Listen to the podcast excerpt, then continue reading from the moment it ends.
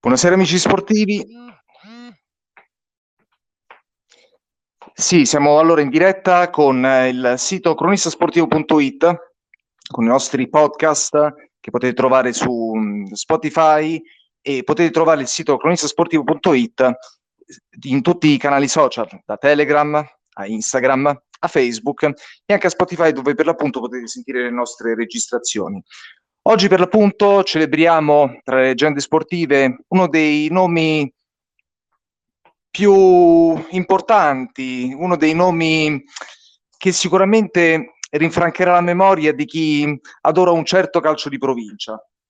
Oggi la Pistoiese compie 100 anni. Nel 1921 nasce uno dei sodalizi più particolari del calcio toscano, in quanto ecco, viene chiamata l'Olandesina per via dei colori sociali arance e blu e abbiamo per l'appunto la possibilità di attraversare una delle stagioni più luminescenti di questa squadra eh, che nel 1999 vince la Serie C1 e approda alla Serie B. Abbiamo con noi Gianluca Lillo, uno dei più importanti interpreti di questa grandissima cavalcata. Ci siete, signor Gianluca Lillo?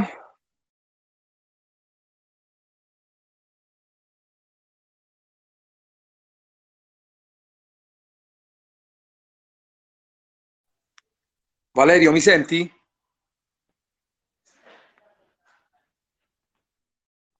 Sì, mi sentite? Mi senti Valerio? Sì, mi sentite Pronto? adesso? Sì, io ti sento Valerio, tu mi senti? Sì, sì, assolutamente, forte e chiaro, ecco.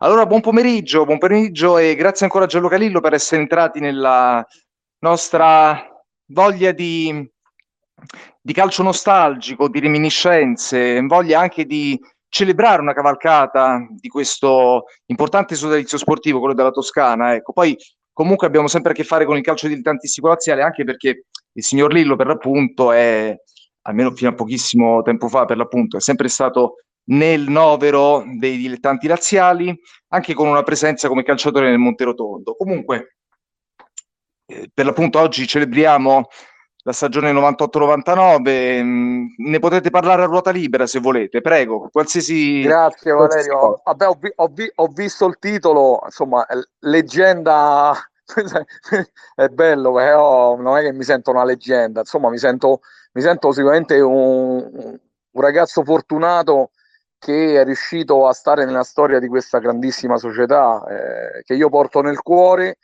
perché? Perché tre anni prima, nell'anno 96, io giocavo a Civita Castellana in Serie D, perciò trovarmi tre anni dopo a vincere i playoff in quella giornata di Lumezzane, nel, col, con il Lumezzane nella, nello stadio della, della, Cremonese, lo Zini, per me è stato qualcosa di incredibile. Cioè, in tre anni mi sono trovato a giocare serie, dalla Serie D alla Serie B.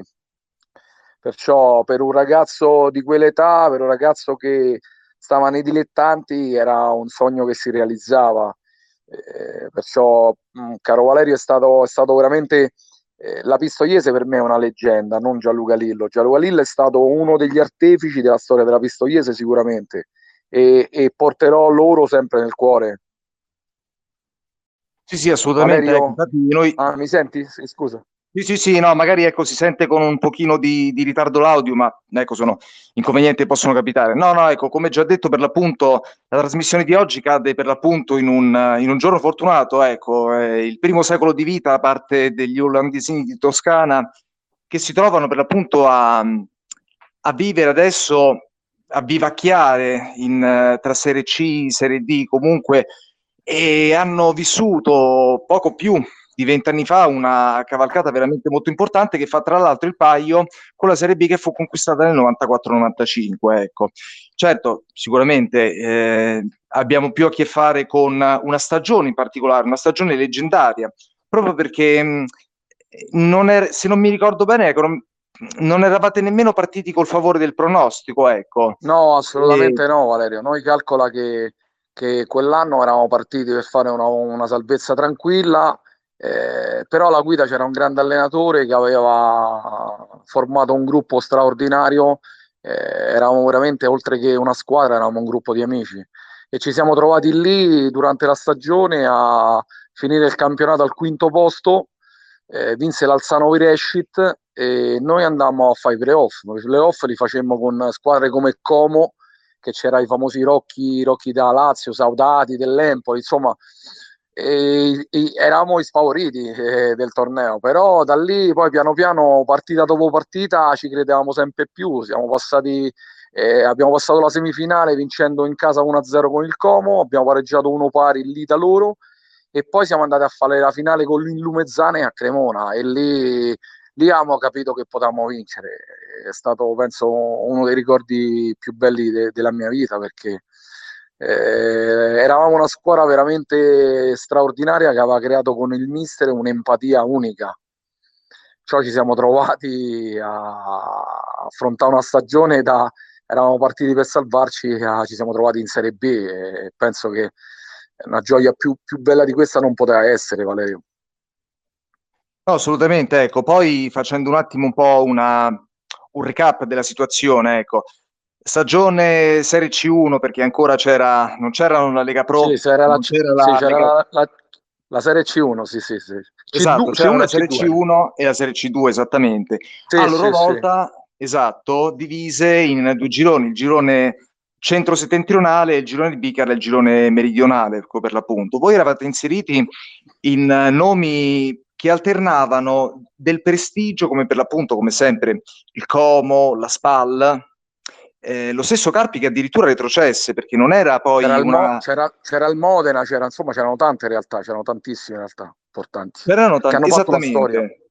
C'erano tantissime realtà, ecco, poi alcuni, diciamo, ecco, alcune abitué come la Carrarese, poi anche delle squadre così, diciamo, non squadre simpatia, ma squadre che comunque sono nomi che, soprattutto i più giovani, magari non dicono tanto come il Lecco, il Saronno, come il Montevarchi che adesso fa la Serie D, come per l'appunto l'Alzano Virescit, che poi in realtà era eh, praticamente la fusione tra l'Alzano Lombardo e la Virescit Boccaleone, altra squadra che diede molto al calcio dei sognatori, proprio perché sfiorò a sua volta la Serie B alla fine degli anni Ottanta, ecco. La squadra dei Viola. Beh, di queste, Bergamo, queste ecco. squadre che stai citando, insomma, hanno fatto la storia del calcio tantissimi anni fa, perciò era un girone veramente complesso, un giocatore di gra- è un girone di grandi realtà e ciò per noi arrivare lì e coronare questo sogno è stata un'impresa unica che potevamo fare solo noi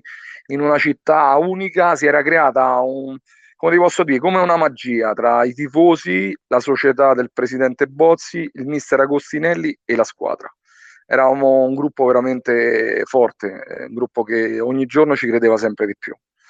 E noi la finale con il Lumezzane passammo addirittura in svantaggio, perdevamo 1-0, però ti dico la verità Valerio, non abbiamo mai pensato di poter, di, di poter perdere quella finale, perché eravamo eravamo arrivati a un punto che eravamo consapevoli delle, delle proprie possibilità, perciò la rimontammo e insomma fu una festa incredibile, tornammo a Pistoia, c'era una città che, che, che ci aspettava, io ancora mi emoziono adesso a raccontare quello che ho visto con i miei occhi. Infatti proprio adesso celebriamo per l'appunto tramite il centenario della Pistoiese proprio questa grandissima cavalcata. Ecco, poi tra l'altro stavo andando a leggere un attimo l'elenco di soprattutto i nomi, i nomi che rimangono poi negli immaginari. E tra appunto esce fuori ecco, un Serse Cosmi all'Arezzo, un Claudio Foscarini, e alcuni come per esempio ecco, Daniele Arrigoni, eh, Stefano Di Chiara, ex giocatore del Parma, Gianni De Biasi, quindi eh, Mario Beretta Allumezzane per esempio, ecco, tutti questi nomi che poi alla fine qualche anno dopo avrebbero fatto ah. comunque parte della storia o della Serie A o comunque vero, della, di parte verissimo. del calcio. È verissimo, questi erano allenatori di quel tempo che poi, eh, come hai detto tu, gli anni successivi sono andati chi in Serie B e chi in Serie A. e, insomma hanno fatto cose importanti in Serie B, in Serie A, perciò eh, quel valore del campionato era ancora più adesso che, che, vediamo questi nomi che qualcuno me lo ricordo ma qualcuno me lo stai ricordando tu insomma eh, veramente abbiamo fatto qualcosa di importante nella storia di questa, di questa città che oggi, oggi, compie 100 anni è normale che è un grande dispiacere eh, perché la Pistoiese adesso insomma sta in una situazione eh, di difficoltà di classifica e penso che oggi senza questa pandemia forse veramente si sarebbe fatta una festa che, che questa città e la storia che ha merita. Sicuramente la faranno successivamente e io non vedrò l'ora. No, assolutamente, ecco. Poi, eh, tra l'altro, ecco, sempre parlando di questa stagione, mi viene in mente una considerazione. Per quanto riguarda la Serie B e la Serie C da adesso, viene popolata, ecco, chi milita in Serie B o in Serie C erano ex grandi nomi. Al contrario, vent'anni fa c'erano questi nomi per l'appunto che ancora dovevano emergere, ma che comunque tramite la Serie C sono poi riusciti a crearsi pian piano, pian piano un loro spazio nel calcio maggiore, nel calcio importante, Serie B, Serie A. Ecco, io penso a Cosmi, ma ce ne possono essere anche tanti. Ecco, c'è Mario Beretta, per esempio, che andò al Cagliari, Daniele Arrigoni stesso, ecco, e poi Andrea Costinelli a sua volta. Ecco. Molti erano anche. Vabbè, pure, lo stesso Andrea, pure lo stesso Andrea Valerio eh, andò, eh, mi sembra, due anni dopo alla Ternana in B e poi addirittura andò a Napoli, no? In Serie A. Eh, ma non mi ricordo se era Serie A o Serie B, ma mi sembra che era Serie A proprio. Oh, pronto? Mi senti Valerio? Assolutamente sì. E... Perciò, sì allora... perciò... Ma la stessa cosa era per i giocatori, eh, Valerio. I giocatori di una volta, cioè, pure, pure tanti giocatori hanno fatto un percorso che adesso invece vediamo difficile. Adesso un giocatore di Serie C eh, non è facile arrivare in Serie A, in Serie B. Una volta invece lo era, ma perché? Perché c'era un'altra mentalità. Purtroppo questo è un argomento che potremmo parlare ore e ore e ore. I ragazzi purtroppo di oggi non sono i ragazzi di una volta. È vero che questa pandemia, insomma, eh, adesso con la pandemia eh, gli ha dato il colpo del KO, però anche prima io non vedevo, eh, io mi ricordo, eh, esisteva solo il calcio per me. io ho capito che potevo arrivare a certi livelli perché c'avevo sacrifici, perché c'era perché curavo tutto, perché c'erano i dettagli e adesso purtroppo non è più così, adesso ce ne sono pochi di questi ragazzi che sognano di arrivare a grandi livelli. Perché? Perché per arrivare a grandi livelli ci servono sacrifici, ci servono rinunce e bisogna fissare degli obiettivi. Eh, il calcio è come nella vita, se non è un obiettivo non arriverai mai. Cioè io mi auguro che dopo questa pandemia i giovani di oggi cercano di iniziare a sognare come ho sognato io. Assolutamente. Poi ecco, una delle cose belle, soprattutto il dilettantismo, è nel dilettantismo, ma ecco nelle serie non in cui hai un grandissimo nome che possono conoscere tutti, ecco essere conosciuti dagli addetti ai lavori e ricordarsi sì, di quella persona lì ha fatto quel determinato campionato, ha fatto quelle determinate cose. Io stavo scorrendo la vostra rosa e tra le tante altre cose, ecco, io mi ricordo di un, di un Marco Vendrame che fu uno dei giovani talenti della Fiorentina, della Fiorentina come no, sì, e Lulu Oliveira, esatto, che poi ovviamente non riuscì a trovare spazio perché poi alla fine e poi andò però a essere un idolo dei tifosi arancioni proprio perché fece questa impresa anche in un certo senso non scontata, perché per l'appunto eravate quinti, ecco, Marco Vendrame e poi tra l'altro tra i tanti altri c'era anche Adrian Ricchiuti che poi alla fine avrà le sue fortune col Catania, comunque in, in palcoscenici anche più, più importanti. Ecco, Beh, ma si, sia Marco che, che, Adrian erano insomma ragazzi talentosi, con personalità, erano giovani emergenti. Poi Adrian è un ragazzo straordinario come l'era Marco. Cioè, sicuramente quella è stata una stagione che ha consacrato un po' tutti. Eh, oggi, dopo, sono passati quasi più di insomma, 20, 22 anni, eh, ancora oggi i tifosi della Pistoiese quella squadra se la ricordano come, come una, è stato un grande marchio della storia arancione.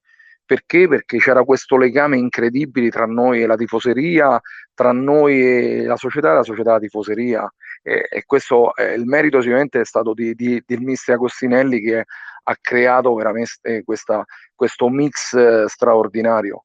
Eh, Perciò oggi ogni volta che mi parlano di Pistoia, ogni volta che vedo immagini di Pistoia, gli auguro sempre il meglio. Perciò spero che al più presto escono que- da questa situazione di classifica perché non potrei immaginare la Pistoiese in Serie D, assolutamente. Allora, per aprire un attimo il cassetto dei ricordi, ecco, sempre ritornando a quella stagione lì, allora io prima di arrivare a quella famosa finale, perché poi alla fine, ecco, ci stanno anche degli elementi da, da thriller, ecco, da film thriller, partendo da quel famoso petardo. Dunque, allora io parto da una frase di Nero Rocco che dice per vincere ci vuole un buon portiere, nove asini e un mona che segna, mona ovvero un fessacchiotto che segni fondamentalmente, ecco. Allora volevo sapere, ecco, come fosse il rapporto tra voi compagni, cioè ehm, come sentiste lo spirito di quell'annata, se c'era una progressione nel tempo, nel crederci, che poi alla fine sarebbe andata diversamente da una salvezza tranquilla e soprattutto se avete legato di più in particolare con qualche compagno, se magari avete mantenuto i rapporti adesso, cose un po' così, ecco. Guarda, guarda Valerio, sai, eh, la nostra è stata come un po' la storia de- dell'Ester, no? Anche se l'Ester forse ha fatto ancora più scalpore, no? Eh, tu certe imprese le fai quando eh, ci sono tante situazioni favorevoli, quando tu credi nell'obiettivo, che all'inizio non era quello, però nel passare dei giorni, nel passare delle giornate e, e, qua, e, qua, quando vedevi la classifica che migliorava, vedevi che stavi uscendo fuori dalla zona salvezza, la società poi a un certo punto si è resa conto che poteva fare qualcosina in più, che, si, che non significava i playoff, ma significava di arrivare e provarci a vedere se riusciamo a inserirsi in quel treno. E loro poi acquistarono Bonaldi da, da Livorno, Ennio Bonaldi, insomma uno dei bomber eh, importanti, lo stesso Pelosi, eh, insomma eh, gente che poi Velosi fece go proprio in finale con, con, con il Lumezzane, perciò eh, era veramente non c'erano prime donne, anche se c'erano dei giocatori importanti, ma eravamo tutti sullo stesso piano. Cioè, quando si crea quella situazione e tu giorno dopo giorno ci credi sempre di più, ecco fatto che scrivi la storia. E vale, penso che adesso non è facile ricreare una situazione, cioè non è facile di trovare eh, la pistoiese, cioè nel senso quelle imprese no, oggi, oggi, non è facile nel calcio di oggi, perché se è livellato... Eh? Eh, eh, dico no, ecco, sotto questo punto di vista effettivamente è difficile, sempre più difficile soprattutto trovare Davide che batta Golia, ecco. Sì, sì, sì, perché poi tu ne, ne hai parlato tu di quelle squadre, no? Hai detto tu gli allenatori che allenavano quelle squadre, no? Non è che Mario Beretta o, eh, eh o eh, chi mi ha detto, eh, non mi ricordo, cioè questi erano allenatori importanti per vincere in quell'anno. Noi avevamo Andrea Agostinelli che, che per me in quel momento era uno dei più forti allenatori di Serie C, ma anche poi l'ha dimostrato in Serie B, e poi non è stato fortunato, ma lui è stato l'artefice di quel gruppo, l'artefice di quella squadra perché lui è un grosso gestore, oltre che essere un grande allenatore, e è riuscito a creare un mix eh, che ci ha portato poi a fare un, qualcosa che adesso eh, sarebbe impossibile. Tu immagini, adesso l'Estere può vincere in Inghilterra, impossibile, cioè, cioè ti può capitare quell'anno, però poi a finire che ricapitare avrà cent'anni.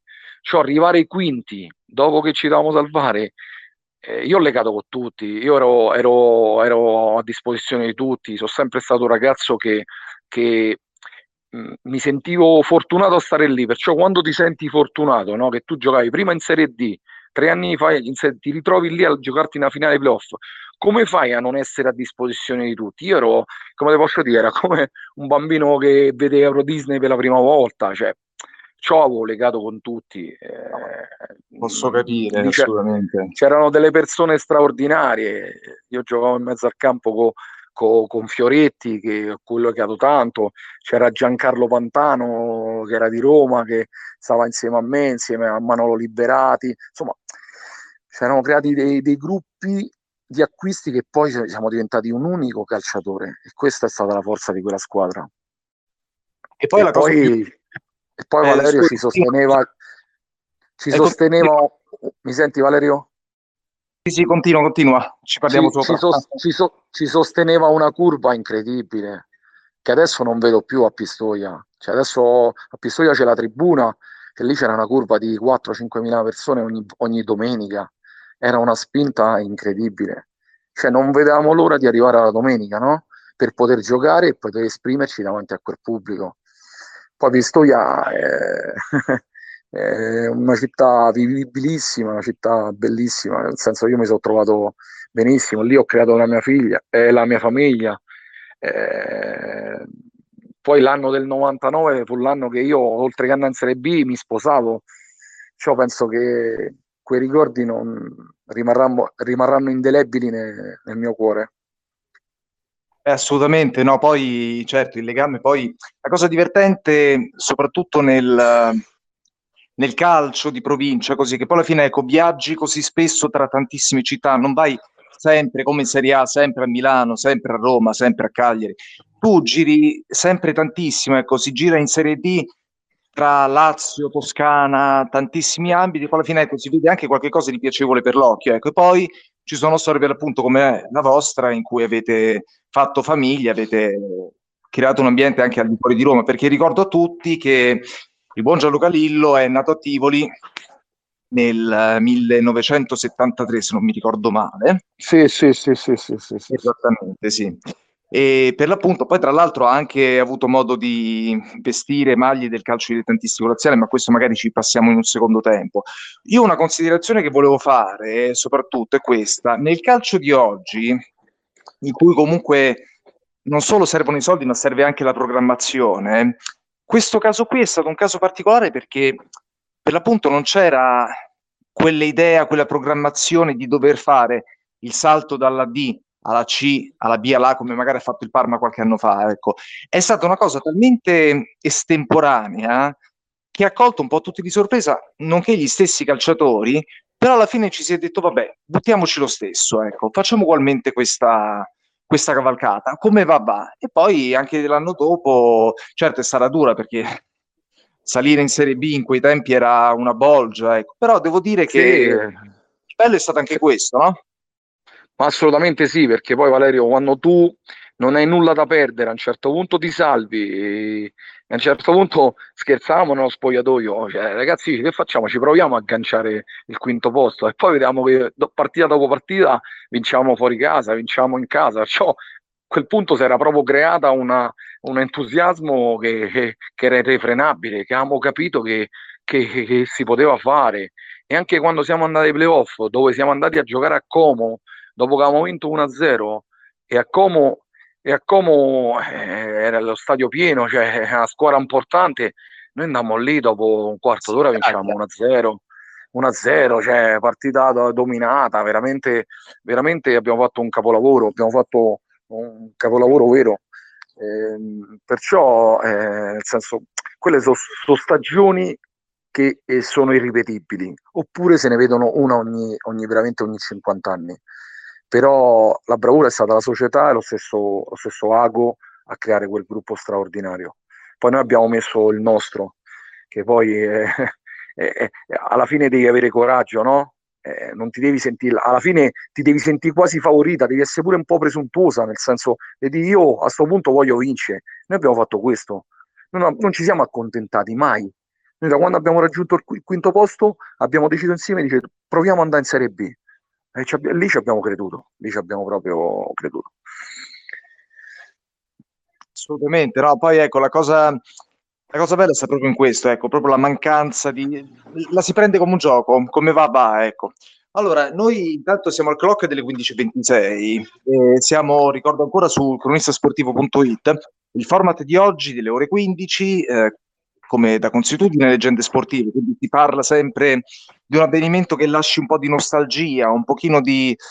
apra un po' il cassetto della memoria di chi magari ha vissuto questo calcio, di chi ha vissuto dei protagonisti di determinate stagioni in particolare. Ecco, per l'appunto noi abbiamo Gianluca Lillo, che appunto è stato uno degli artefici della promozione della Pistoiese dalla Serie C alla Serie B nella stagione del 99 e lo stesso Gianluca Lillo che poi alla fine si è anche distinto in altre piazze, perché ecco, leggo qui, Mantova in Serie C2 nel 97, 25 presenze, un gol fatto, poi comunque una carriera che si è dipanata tra Serie D e Serie B con 21 eh, presenze in Serie D, 45 in C2, 56 in C1, 44 in eh, Serie B, anche due campionati, ecco, in, uh, nella Serie Cadetta. Ecco, sono son numeri importanti e poi alla fine sono sempre quei, quelle soddisfazioni che rimangono per tutta la vita, assolutamente. No, no, assolutamente. Anzi, in Serie D io poi dopo ho giocato anche a Tivoli due anni, tre anni, ho giocato a Tivoli, ho fatto il capitano, per me, eh, al di là dei ricordi della Pistoiese sono stati fantastici, però a Tivoli anche ho vissuto tre stagioni indimenticabili da capitano nella mia città, eh, perciò eh, ho giocato a Monterotondo, insomma, eh, a Civita Castellana per quattro anni in Serie D, insomma, eh, ho fatto tante partite. Normale che i ricordi che porto a Tivoli, del, io a Tivoli sono nato nel settore giovanile, cioè ritornare a Tivoli e finire la carriera qui per me è stato fantastico. Poi ho finito presto perché eh, ho avuto la fortuna di, di, di, trovare lavoro e di prendermi in attività, ma io ho smesso a 31 anni e da lì ho iniziato a, fa, a fare l'allenatore. Cioè, io mi auguro che qui al più presto la Tivoli possa tornare veramente ai grandi livelli, a grandi categorie, perché è una città insomma, che merita, che merita palcoscenici importanti. Infatti, ecco, avete anticipato alcuni dei punti che poi andremo a affrontare durante questa mezz'ora scarsa rimanente di agende sportive. Per l'appunto, curiosità che mi viene in mente, ecco, le differenze non solo a livello di intensità, ecco, ma che cosa diversifica veramente il calcio della Serie B eh, dal calcio di provincia, dal dilettantismo? Soprattutto, come avete sentito, quello che comunque è un catapultarsi per tanti motivi, perché nel calcio è sempre così, ecco, è normale ecco, passare da una serie a due serie inferiori a una serie superiore, sia un po' dei girovaghi del calcio fondamentalmente. E niente, volevo sapere proprio il, il senso del passare da ambiti diversi come la Serie B a quelli molto più regionali, di provincia, più più vicini, come per l'appunto possono essere Monterotondo eh, o la provincia di Viterbo, Tivoli stessa, ecco. Che, che, sensazioni ci sono a pelle?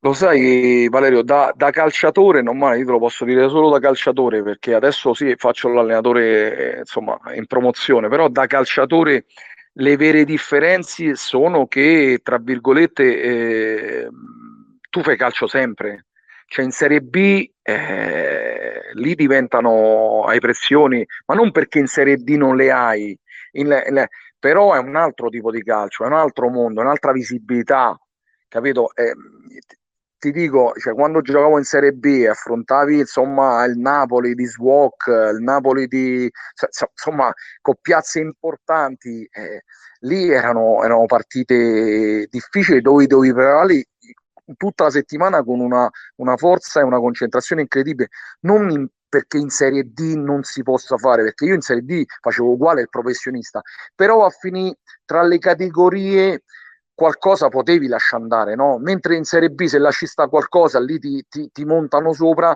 in Serie D qualcosa ti potevi permettere. Cioè le vere differenze erano l'organizzazione sicuramente delle società, ma anche le partite di, di un livello completamente diverso, dove non potevi mai rilassarti, dove mai eh, potevi stare a dire no, mo 5 minuti, cioè lì dovevi fare la partita, in qualunque ruolo giocavi, perciò sicuramente le vere differenze le fanno proprio eh, la partita, la partita in sé, i giocatori che la compongono, perché poi in Serie D, io ho fatto anche in Serie D il professionismo, solo è normale che come ho fatto in tempo a salire, ho fatto in tempo a scendere, perché poi purtroppo eh, mi è venuta la pubalgia a Nocera, che avevo circa 30 anni, 29 anni, e la pubalgia, insomma, per un giocatore a me mi ha lasciato qualcosa il segno, di perciò... certo. Sì, perché poi ti rallenta, perciò io a Nocera ho firmato due anni, insomma c'era una squadra importante, sono dovuto andare via con grasso malincuore perché mi, stavo, mi trovavo bene, però non potevo dare più, ho fatto la rescissione perché poi io, io porto molto rispetto alla società, se una società investe su di me io non gli posso dare quello che voglio, è giusto che vado via. È la stessa cosa che ho fatto a Tivoli perché a 31 anni io avevo capito che non potevo dare più nulla al calcio perché ero molto concentrato sul lavoro e con grande dispiacere ho smesso, con grande rispetto alla società, però la vera differenza tra eh, le categorie Serie C, Serie B e il dilettantismo è questo. Eh, la parola dilettantismo è proprio è la verità, cioè lì è professionismo, perché? Perché lì non ti puoi permettere di sbagliare, lì fai il professionista, lì devi curare tutto, dall'alimentazione a tutto. Poi ci sono anche dei grandi professionisti in Serie D, perché io l'ho fatto anche in Serie D, però mentre in Serie B, in Serie C, che ne so, su 20 rosa ci sono 19 professionisti, in Serie D, in eccellenza, su 20, 20 giocatori ce ne stanno la metà di professionisti. Perciò eh, sicuramente la differenza la fanno, la fanno, i dettagli del giocatore e de, del gruppo. Sì, assolutamente. Poi, ecco, come avevi ricordato il discorso di, di Nocera, anche lì una piazza caldissima. Io mi posso soltanto immaginare il calcio campano quanto sia no, belle, guarda, calcio è veramente molto di cuore, molto legato, molto popolare, ecco. Guarda, io quando, quando firmai Nocera feci le prime 3-4 partite, eh, l'esordio in Coppa Italia con l'Avellino vincemmo 2-0 davanti a 7, 8, 10 mila persone uscivo per strada, Valerio in campagna, eh, mi sentivo il Dio, chiamai mio padre e dissi guarda qui è, sembra Real Madrid. Poi dopo però queste sono piazze che come ti danno, poi quando vai male ti tolgono, ma è giusto perché se un giocatore dà è giusto che viene premiato, viene applaudito, se non un giocatore dà è giusto che viene criticato. Perciò eh, sono stati momenti bellissimi iniziali, poi dopo a Nocera ci sono state difficoltà perché io purtroppo non potevo essere quello che ero perché pubalgia, curato e non ero più quel tipo di giocatore che ero stato presentato lì. Però poi dopo ci, ci siamo rifatti dopo a Tivoli, dai, gli ultimi due anni sono stati, stata un'esperienza bellissima dove fare il capitano nella tua città eh, con un allenatore come Ober da Biangioni, lui calcola, faceva un 4-3-3 eh? ex foggia di Zeman, Ober da Biangioni Guarda, ti dico verità, lui oltre che insegnarmi a fare l'interno di centrocampo, lui mi ha, insegnato proprio come, come, fare il 4-3-3. Cioè, io calcolo nella mia carriera, Valerio, feci penso un gol a Mantova non era un goleador, non era, io a Tivoli nel 4-3-3 da interno di centrocampo in Serie D Oberda mi fece fare quasi 10 gol in campionato lui curava tutto, lui, lui un grandissimo del 4-3-3. Eh, facemmo un anno, con, insomma, eh, ci andammo a salvare in, con delle difficoltà, ma facemmo un anno bellissimo, dove anche per noi la nostra salvezza era, era come vincere un campionato. La cosa bella è che adesso a Tivoli soprattutto, infatti ecco, adesso eh, addenteremo proprio il, l'argomento Tivoli, tutto ciò che c'è intorno al calcio di Burtino, sempre perché ci occupiamo anche di calcio e soprattutto di calcio dilettantistico razziale. E per appunto, ecco, Tivoli sta vivendo adesso un periodo di un florilegio sportivo non indifferente, ecco, e non soltanto per il centenario che è passato nel 2019, ecco, ma proprio si vede una programmazione che non ha pari. Poi, tra l'altro, ricordiamo a tutti che Gianluca Lillo è tra l'altro, almeno fino a pochissimo tempo fa, ecco, correggetemi se sbaglio, e ha lavorato nel settore giovanile con una società che si chiama CSS Tivoli, che è stato uno dei maggiori serbatoi nel calcio di Burtino, non soltanto a livello di juniores, ma anche a categorie molto più piccole. Cioè avete curato molto il, il calcio dei più piccoli, avete curato proprio la crescita di piccoli talenti che si spera magari diventeranno, chissà, dei nuovi Gianluca Lillo, chi lo sa. Sì, guarda, sicuramente l'esperienza CSS Tivoli mi ha dato tanto, cioè, io insieme a un gruppo di amici la prendemmo circa, mi ricordo se 8-9 anni fa, e la prendemmo da, da, zero, nel senso partimmo una nuova società, mi ricordo ancora avevamo 50 iscritti, noi circa due anni fa quando l'abbiamo lasciata in buone mani alla Tivoli Calcio da adesso con il patron Gaucci che sta gestendo tutte e due le società, eh, insomma, arrivavamo quasi a fare 270 iscritti, siamo partiti con due categorie provinciali, abbiamo lasciato la società con quattro elite, con uh, dei, un paio di giocatori venduti al Frosinone, insomma, eh, di cui uno è Piacentini e l'altro è Battisti, insomma, che hanno fatto anche cose importanti a Frosinone, perciò eh, sicuramente Valerio in sette anni abbiamo fatto a Tivoli qualcosa di importante poi l'abbiamo lasciato in buone mani perché adesso c'è una società che ha una grande organizzazione eh, che sta cercando di curare i dettagli e poter portare la Tivoli grande anche, alle, anche al professionismo. Sicuramente Tivoli è una piazza che merita, però costruire quello che abbiamo fatto noi non è stato facile, sono stati tanti sacrifici perché poi eh, curare i dettagli, l'azienda quando ti cresce in mano poi più, è, più diventa grande più non è facile gestirla, no? Eh, però assolutamente abbiamo fatto nel momento giusto dove forse da solo insieme ai miei soci non riuscivamo più a stare dietro perché avere quattro elite, avere 250 iscritti, avere una union, che noi avevamo anche il nostro lavoro, la nostra famiglia, perciò eh, c'è stato un passaggio di proprietà forse che è stato fatto nel momento giusto, perciò auguro alla nuova proprietà di continuare a fare quello che abbiamo fatto noi, anzi di fare meglio sperando poi che tutti questi ragazzi che abbiamo costruito possano andare a rinforzare le squadre qui intorno, perché poi la Tivoli sta in eccellenza, ci sono tante società che stanno in promozione, c'è il Villalba in eccellenza, c'è lo Zena in promozione, c'è il Vigoro in promozione, insomma ci sono tante, c'è il Sette Ville, ci sono tante realtà che, di cui hanno bisogno di ragazzi, no? Di Gianluca Lillo aveva detto una cosa, i talenti come Gianluca Lillo, io non mi sono mai sentito un talento, io ho solo capito che per arrivare a grandi livelli dovevo fare quello che sapevo fare al, al, al 100.000%. E io mi auguro che qualche ragazzo di oggi che sta qui intorno, che è di Tivoli, possa avere degli obiettivi, fissatevi gli obiettivi, perché i sogni si possono realizzare.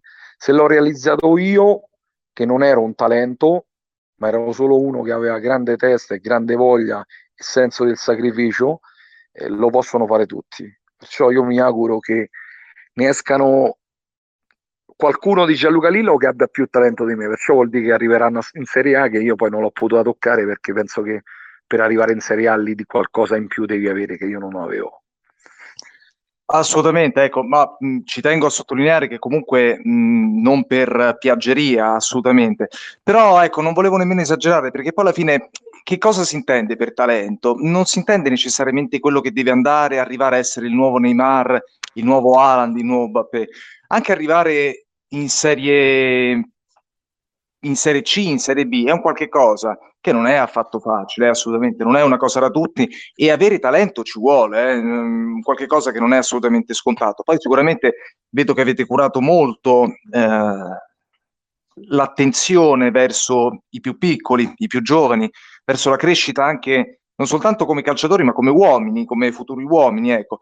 Però ecco, secondo me, ecco, dire che arrivare, di arrivare al nuovo Gianluca Lillo vuol dire anche in un certo senso arrivare comunque a, dei, a delle posizioni molto dignitose, a disputare dei campionati molto dignitosi senza per forza arrivare a diventare delle superstar, ma quelle sono cose che, come diceva Gianni Morandi, uno su mille ce la fa, anzi uno su un milione ce la fa. A Tivoli già adesso ci sono tanti bambini, perché noi abbiamo curato tanto sotto la scuola calcio, inserendo anche istruttori qualificati, perché poi quelli fanno la differenza, perché un, la fortuna di un bambino, la crescita del bambino passa anche da, dall'istruttore e dalla società, perché se noi si costruiamo una società e poi non ci mettiamo chi sa insegnare quel bambino può avere il talento che vuole, ma non cresce.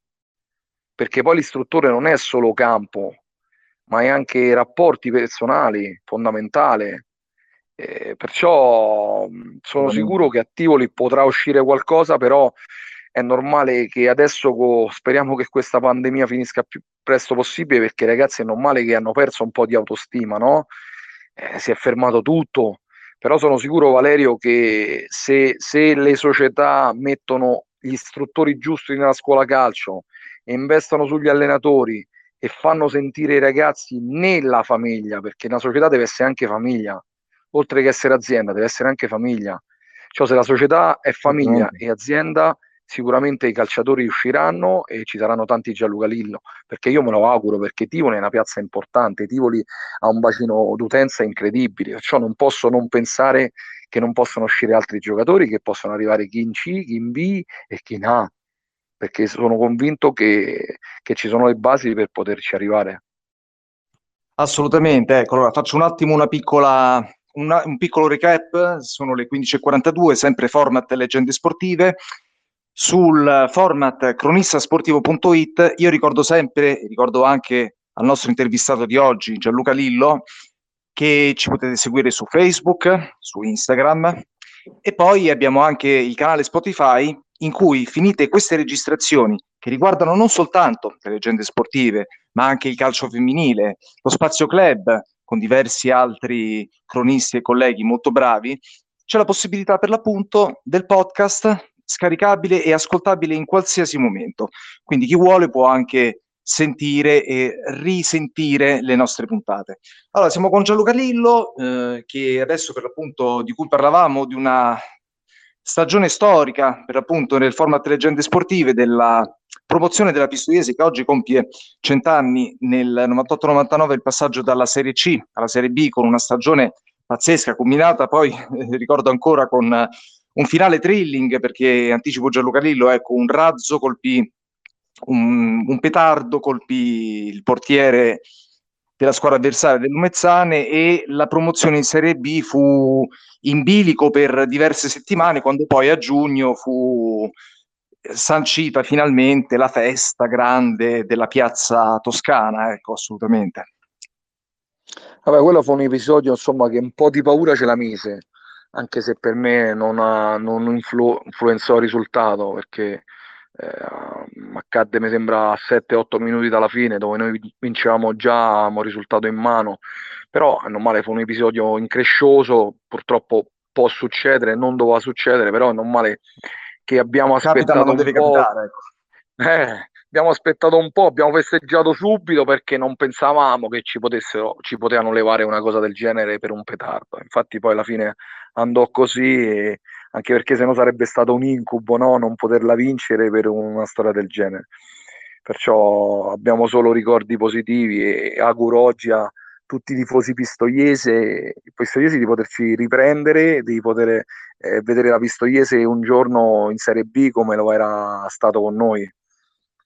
Capito Valerio? Addirittura ecco, in, in Serie A nel 1980 con il buon Luis Silvio Danuello, che poi lo dico, mh, mm, non me ne vogliano i tifosi toscani, ma è stato uno, dei uno degli archetipi del calciatore bidone, ma suo malgrado, eh, perché comunque assolutamente con tutta la buona volontà, purtroppo la stagione era quella che era. Ecco. Poi tra l'altro ecco, vinsero anche 2-1 in casa della Fiorentina all'Artemio Franchi, quindi comunque fu, ci furono anche dei lampi in una stagione in cui purtroppo si era quasi condannati come squadra Materasso. Ecco.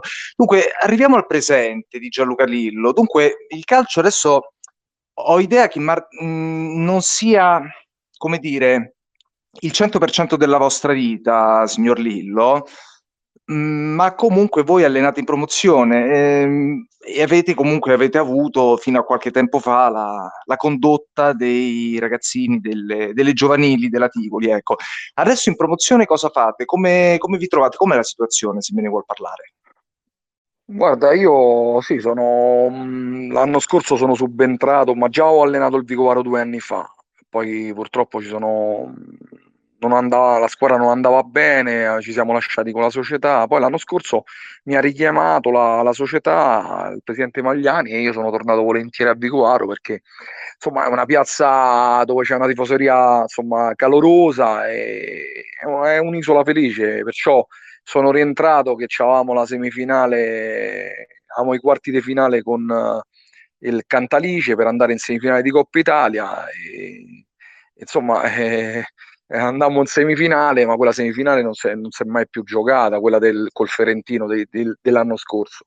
Poi abbiamo ripreso quest'anno con entusiasmo, con voglia, perché poi sembra una cavolata, Valerio, ma per me eh, da allenatore, per me allenare in promozione è come allenare in Serie A, cioè io, io metto massimo di me stesso, cioè, eh, cerco di, di, di, insegnare ai giovani, di stimolarli per poter far meglio, mi piace costruire gioco, mi piace che una squadra è propositiva. Ciò abbiamo iniziato il campionato facendo 5 partite, stando lì al terzo posto con una squadra dove c'erano 7-8 grandi e molti giovani.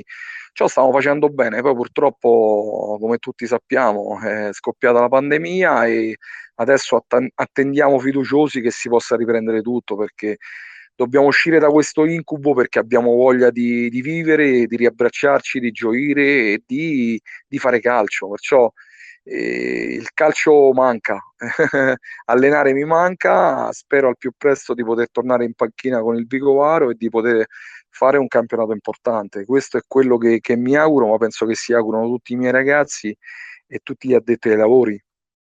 Sì, assolutamente, ecco, poi ne parlate comunque con, con il sottoscritto che a sua volta ha già comunque ancora attivo nel calcio come in qualità di giocatore, quindi comunque posso capire assolutamente non ce la facciamo più e speriamo veramente che almeno da maggio, quantomeno per la prossima stagione, possa ripartire un po' tutto. Ecco.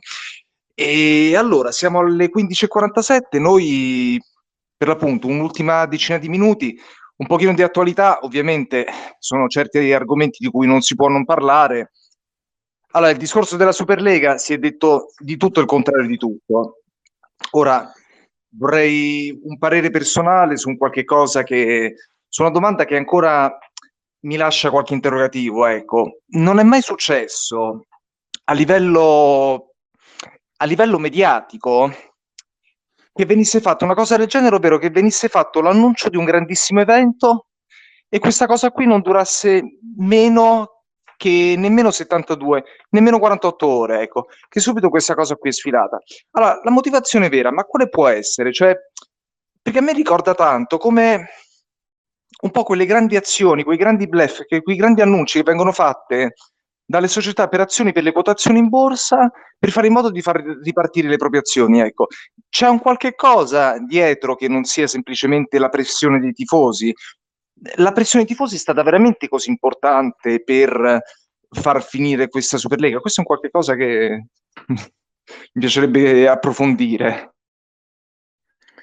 Guarda Valerio, se vuoi un pensiero mio, allora eh, io, io, posso farti una domanda, dico, ma come fanno Florentino Ple- Perez e Agnelli, no, che sono stati i fautori di questa cosa, a poter pensare che poteva andare in porto una cosa del genere? Cioè, con la FIFA UEFA che gestisce il mondo del calcio, con i tifosi che vogliono il calcio vero, i, i tifosi, io pure sono tipo, io voglio vedere Juve Sassuolo e che il Sassuolo può battere la Juve a Torino, io non voglio vedere Juve Real Madrid, Barcellona Real Madrid, mi piace anche quella, ma voglio vedere anche una squadra che può battere una grande, una squadra che può andare in UEFA. Cioè loro come potevano pensare che la UEFA e la FIFA potesse far finta di niente? Però una cosa sono, io sono Juventino e sono arrabbiato che adesso stanno tutti contro Agnelli. Ma qui non è solo Agnelli, eh, perché qui 12 società hanno aderito. Eh. Non è solo Agnelli. E adesso Agnelli è rimasto solo. Perciò sicuramente sono, stati, anche... sic- sicuramente sono stati fatti degli errori, però queste 12, 12 società hanno aderito perché hanno debiti e perché pensavano che, che ave- a- a- potevano risanare il tutto, ma non pensando che ci, nel calcio ci sono i tifosi, ci sono le passioni, ci sono la, la voglia di, di poter ambire a qualcosa di importante, a essere la pistoiese, se questa cosa andava in porto, proprio, pist- proprio questo è. Eh, non ci sarebbe, se, se, andava in porto una cosa del genere, l'Este non, una storia come l'Este mai poteva succedere, una storia come la Pistoiese mai poteva succedere. Eh, non ci sono lobby nel calcio. Perciò Infatti adesso ecco, sta pagando Agnelli. Eh? Dicevo che la, la cosa più strana in tutto questo è stata la spregiudicatezza con cui è stato portato avanti questo disegno per poi crollare come un castello di carte nemmeno 48 ore dopo. Ecco, questa è la cosa strana. O, oppure, Valer- oppure, Valerio, oppure Valerio è stata fatta strategia. Oppure è stata fatta strategia, c'è stato fatto tutto questo non sapendo che poi non poteva andare in porto e adesso sicuramente che è saltato tutto, adesso sicuramente la UEFA e la FIFA andrà in conto a queste 12 società. Vedrai che sarà così, perché se no non ci sono spiegazioni eh, o no? Perciò sì, purtroppo sembra quasi fine... una... Sì, sembra quasi ecco, una partita di poker in cui si bleffa per poi Bravo, costringere bravissimo. l'avversario a cedere Bravo, la carta migliore. Ecco. Assolutamente, io penso che sia proprio forse solo questo la chiave, perché non si può pensare che poteva succedere una cosa del genere, anche perché sarebbe finito il calcio, Valerio. cioè, mm, eh, non è giusto per quanto lo amiamo, per quanto siamo tifosi di tutte le società. Perché poi sì, è vero che uno è tifoso della propria società, però io amo anche vedermi Atalanta, due squadre che giocano un gran calcio. Chi ama il calcio e chi è tifoso piace vedere anche non solo la propria squadra, no? E questo, questo sarebbe stato tolto, perciò meno male che è finito tutto, però lì ci sono 12 colpevoli, no? non solo Agnelli, eh? perché tutti hanno aderito. Tu, No, no, ecco, concordo, ecco, poi tra l'altro ecco, oggi stesso per l'appunto la cosa bella delle leggende sportive, proprio di questi, di questi miracoli, di queste situazioni che si vengono a creare, che partono così dal nulla per poi arrivare per l'appunto al, al top, all'apice, ecco. Allora, eh, siamo quasi giunti a un'ora di, di conversazione. Ecco, per il format mio di solito mi lascio andare a domande sempre un po' alla Marzullo così, però effettivamente è una domanda molto calzante perché comunque abbiamo a che fare con un uomo che comunque ha avuto modo di calcare campi e anche di calcare per l'appunto la gioventù all'interno dei campi, ecco. Qui la domanda che faccio sempre è questa, ecco, a chi, a un bambino che volesse per l'appunto prendere in mano un pallone per la prima volta, che iniziasse cosa direbbe, o meglio, cosa ha detto al suo tempo, che, che insegnamento avrebbe da dare a uno che si avvicina, a un bambino che si avvicina al calcio, ecco? Ma la prima cosa di, di divertirsi, perché è fondamentale. Il divertimento ti porta poi all'acquisizione dei concetti del gioco del calcio. Se un bambino non si diverte e non ha passione, non può poi ambire a, a, a diventare un calciatore, no? Ciò non è che tutti devono diventare calciatori, però io vedo, e questo, e questo non voglio essere critico, ma io vedo tanti settori giovanili e tante scuole calce dove ci sono istruttori che non, non possono eh, far divertire il bambino, non possono fargli capire al bambino di divertirsi. Sicuramente il bambino che tocca per la prima volta il pallone dici vai nel campo e divertiti. E lì deve essere bravo l'istruttore a dargli i mezzi per divertirsi perché la psicologia di un allenatore o di un istruttore è fondamentale per il bambino più del lato tecnico-tattico. Io vedo tanti istruttori, giro, ma non solo attivi dappertutto, perché eh, insomma per fare allenatore io ho guardato, ho cercato di imparare. Ci sono tanti istruttori di scuola calcio che fanno danni ai bambini, fanno smettere i bambini, perché lì non c'è tattica, non c'è tecnica nella scuola calcio di base. Lì ci deve essere amore nel far divertire il bambino. Perciò un bambino oggi gli direi vai e divertiti e poi sarò io a prepararti la strada per il tuo futuro, che poi possa essere calcistico o non.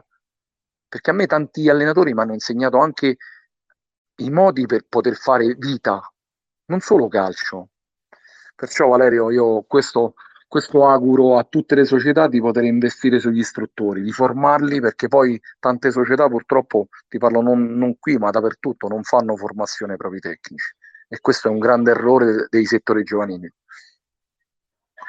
Assolutamente, ecco, questo è diciamo, un messaggio che poi alla fine possiamo anche girare a tutti gli addetti ai lavori, a chi volesse qualche spunto per far crescere per l'appunto e non soltanto per monetizzare la cosa più importante, far divertire i propri ragazzi e chi si avvicina alla scuola calcio. Ecco. Allora, siamo in conclusione. Io ecco, ringrazio veramente tanto Gianluca Lillo che è venuto qui per questa chiacchierata, per questo, per l'appunto cazzetto. È stato un piacere perché poi, perché, perché poi oggi, oltre che la Pistoiese, oggi pure la Tivoli fa 102 anni, no? O no? Esattamente, tra aprile. l'altro. Eh, ecco. perciò, perciò, facciamo gli auguri alla Pistoiese, ne fa 100, ma facciamo gli auguri pure alla, alla nostra Tivoli, insomma. Eh, perciò, auguri alla Tivoli eh, Calcio, esattamente, che eh. poi tra l'altro da, da, chi vive anche come calciatore l'ambito tiburtino, avevo detto giusto una settimanella fa che anche giocatori di altre squadre come lo Zena, come il Vicovaro, così in tanti magari giocano alle 11, se la Tivoli gioca alle 14.30 sì, vanno a vedere sì. la Tivoli direttamente è e vero, se la Tivoli perde si arrabbiano eh. Quando, quando, si dice la Tivoli e la Tivoli è la verità perché ce l'hanno tutti nel cuore no? è, è una realtà nostra ci sentiamo nostra di tutti perciò noi la seguiremo sempre al di là che poi eh, io alleno il Vicovaro, però eh, come hai detto tu hai detto una grande cosa, finisce la partita e poi tutti vogliono sapere il risultato oppure vanno a vedere la Tivoli, perciò auguri anche alla nostra Tivoli oggi. Assolutamente, allora noi di nuovo ringraziamo anzitutto ecco, grazie ecco, a voi, è stato un piacere. Grazie infinite, ringraziamo chi ci ha ascoltato, grazie infinite, ringraziamo chi ci ha ascoltato, tutti gli astanti in studio, ricordiamo alle ore 16 il format Talent Scout e alle ore 17 il format recap con il meglio e il peggio della settimana appena passata. Ecco. Sempre sul format e sempre per il programma cronistasportivo.it. Ricordateci, ricordatevi di seguirci sui social, su Facebook, Instagram, Twitter e soprattutto su Spotify con il podcast che poi gireremo anche ovviamente al buon Gianluca Lillo. Ecco. Grazie ancora. Grazie di cuore, e... grazie a voi. Grazie a tutti e ancora a settimana prossima.